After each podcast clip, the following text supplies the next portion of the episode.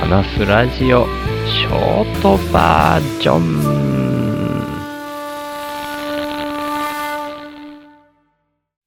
はい。おとといからだいぶお騒がせをしておりまして申し訳ございません。で、今朝ツイートさせていただいていてご存知の方もいらっしゃるかもしれないんですけど、ストライプさんからメールが来ましてですね、入金を再開とのことでした。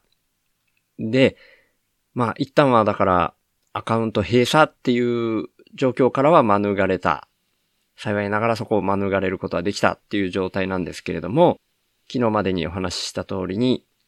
過去の手法インプッターが始まってからの音源はすべて一旦非公開にさせていただいてまして、それを再度公開していきたいなというふうに僕は思ってまして、で、その際に、また同じ状態になってしまったらすごく困るので、そのリスナー向けにポッドキャスト内での宣伝を行うためのスポンサーの権利を販売っていう表現であれば問題ないかっていうところの確信を持ちたかったんですね。なんで、ストライプさんにメールでそういう風なご回答を明確にいただけなかったんですけど、その部分は認識があっておりますでしょうかっていう問い合わせをさせてもらったんですね。そしたら、割とすぐにお返事が来まして、で、まあ、考えてみたら無理もないっていう感じもするんですけれども、審査につきましてはアカウントごとに弊社で総合的に判断をしているため、具体的な根拠や判断基準をお伝えできかねますことをご了承いただきますと幸いですと。ただ、それに続けて、また、いただいた情報をもとに記者ビジネスを審査した結果、記者ビジネスは弊社の禁止業種に該当していないのでご安心いただけますと幸いです。っていう内容でお返事いただけたので、まあ少なくとも今の状態では大丈夫だし、まあ昨日の配信で僕はリスナー向けにポッドキャスト内での宣伝を行うためのスポンサーの権利を販売っていうような言い方をしているので、その表現であれば少なくとも問題はないっていう風に判断できると。まあそのポッドキャストの音声を聞いて判断しているかどうかっていうことも含めて、僕の推測でしかないんですけれども、まあ、ビビリの僕としては、再度アップロードして、また同じ状況になるっていうのはもう二度と味わいたくないっていうような感覚もあるので、同じことを起こさないために、音声を再度一本ずつ僕が聞き直して、必要な箇所をそのスポンサー料金であるっていうところを強調した言い方に差し替えてアップロードし直そうと思ってますので、で、昨日もですね、一旦全部を非公開にしていく中で、おととい、9月11日に配信した、手法インプッター継続の危機、頭で理解してるつもりでも落ち込んでるっていう風なタイトルのものも含めて昨日一旦間違えて非公開にしてしまっていたんですね。で、そのおととい9月11日の回については非公開にする必要のない内容だったので、もう一度公開状態に戻したんですね。そしたらですね、僕の認識としては公開日は9月11日に戻るんじゃないかと思ってたんですけど、9月12日になったので、どちらにしても非公開にしたものを再度全部公開に戻すとですね、だいぶ前に配信した回であっても、その日に配信したみたいな形になってしまうんですね。なんで、そういった注意書きというか、これは何月何日に配信された分ですっていうような文言も頭につけたいなっていうふうに、まあ細かいんですけど僕はそういうふうに思うタイプなので、どちらにしろ一本ずつ丁寧に再度公開する状態にしていきたいなと思ってまして、まあちょっとですね、この一連の流れでだいぶクタクタになってるところがあって、まあすぐに全部アップロードしていくっていうのは難しいので、明日以降一本ずつ自分でも聞き直して必要箇所を編集してっていう形で、日々の配信とは別に、一本ずつ再度公開していくっていう作業を明日以降始めていこうと思ってます。えー、訂正です。さっき、樋口塾のディスコードの中で、もーちゃんに教えてもらいまして、公開日は過去に戻せるっていうことが分かりました。なので、公開日自体は過去に公開した日に戻すっていう風にやっていけるんですけど、ただ今回に関しては内容を自分で改めて確認するっていうところをやって、やっぱり一本ずつ丁寧に戻すっていうところは同じようにやっていこうと思ってます。でも間違った情報を話してしまったので、ここで訂正させていただきます。失礼いたしました。もうツイッター上でも本当にいろんな人から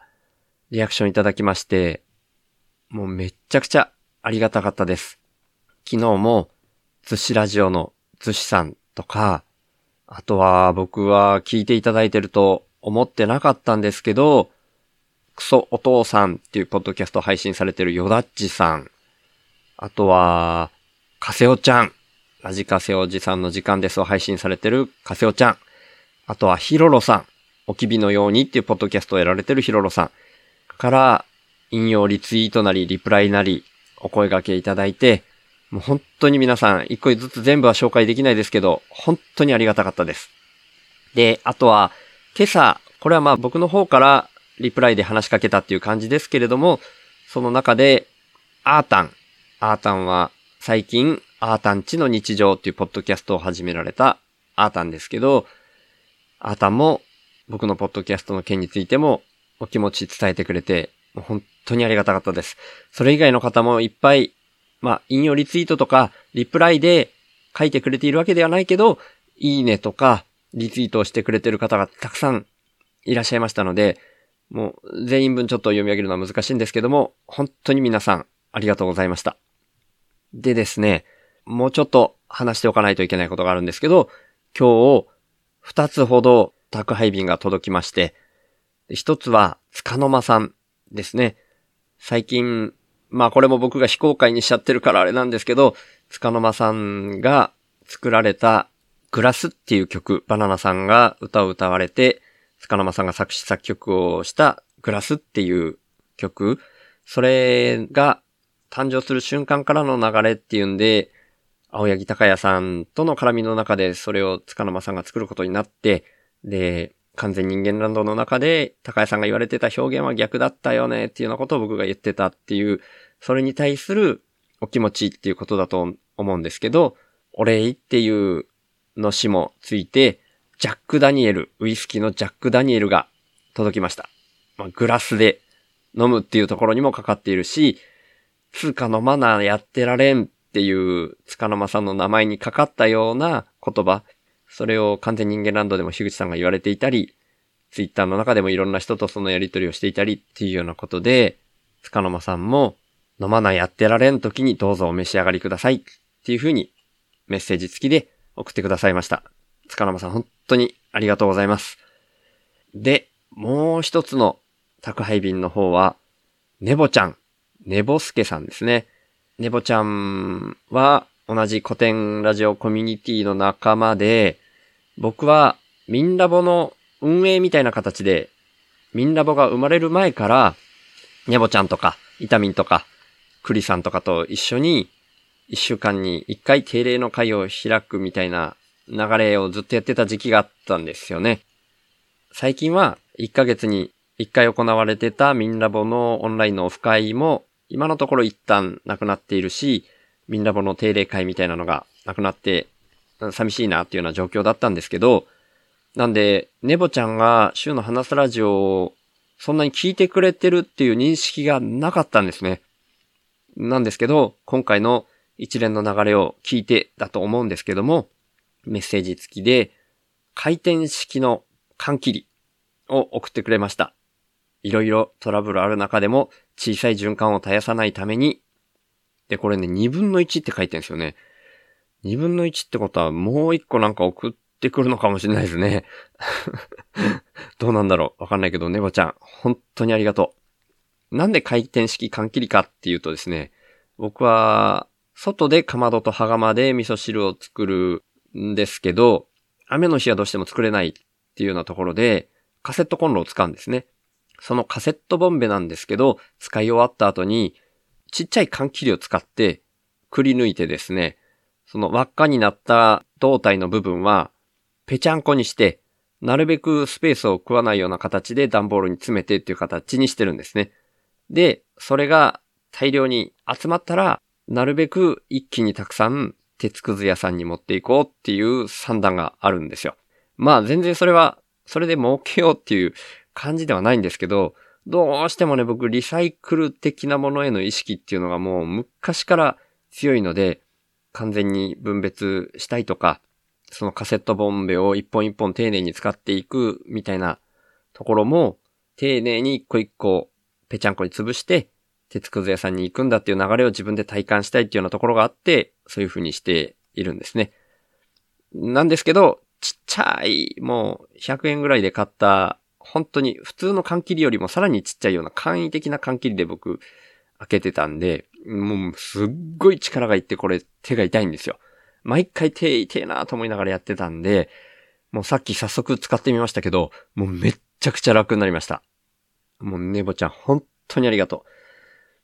ていうんで、今回の騒動と言いますか、今回の一連の流れに反応してくれたっていうところもすごくありがたかったし、まあ幸い今のところ、手法インプッターっていうのは今まで通りの形で維持していける風になりそうなので、本当にご心配もおかけしました。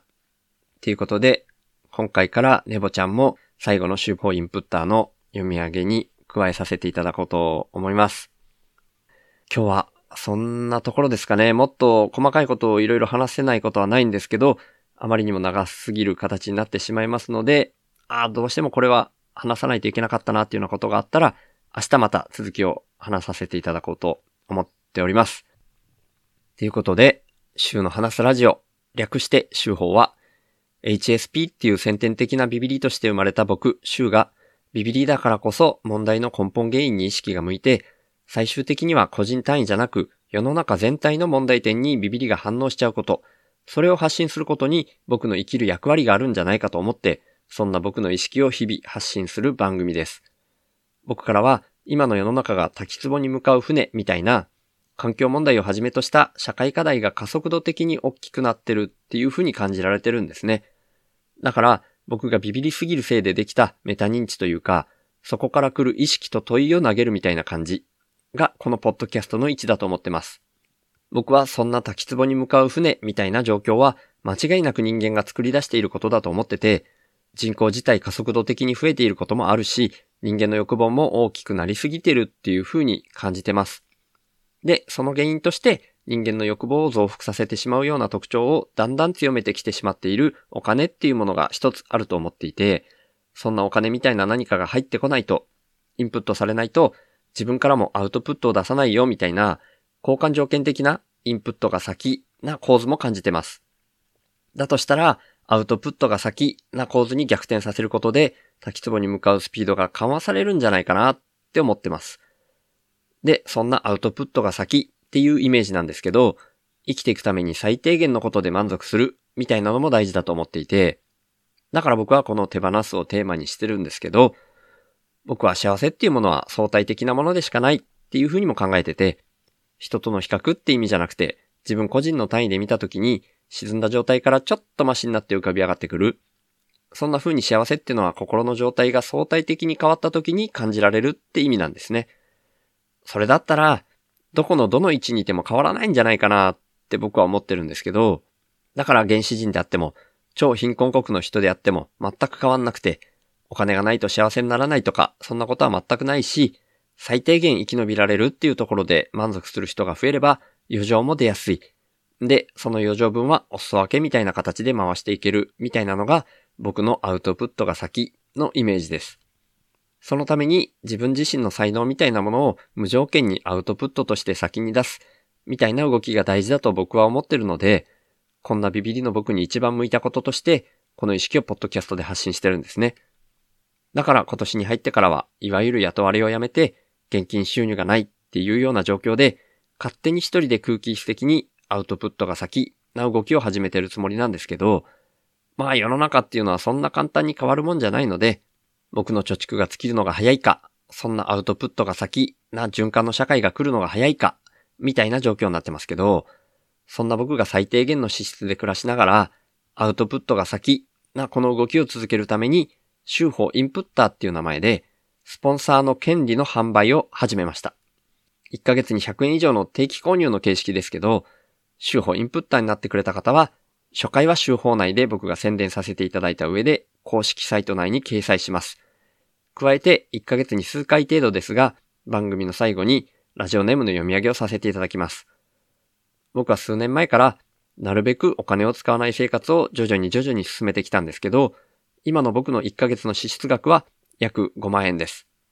それに対して今は32人の方から週報インプッターとして毎月サブスクでいただいている形になってまして、その合計月額は5943円になってます。皆さん本当にいつもありがとうございます。そんな週報インプッターの入り口は概要欄にありますので、もし本当に心から購入したいっていうふうに思われる方がいらっしゃいましたら、ぜひよろしくお願いします。ただ、僕としてはそんなアウトプットが先で循環する社会が来ることの方が大事だと思ってますので、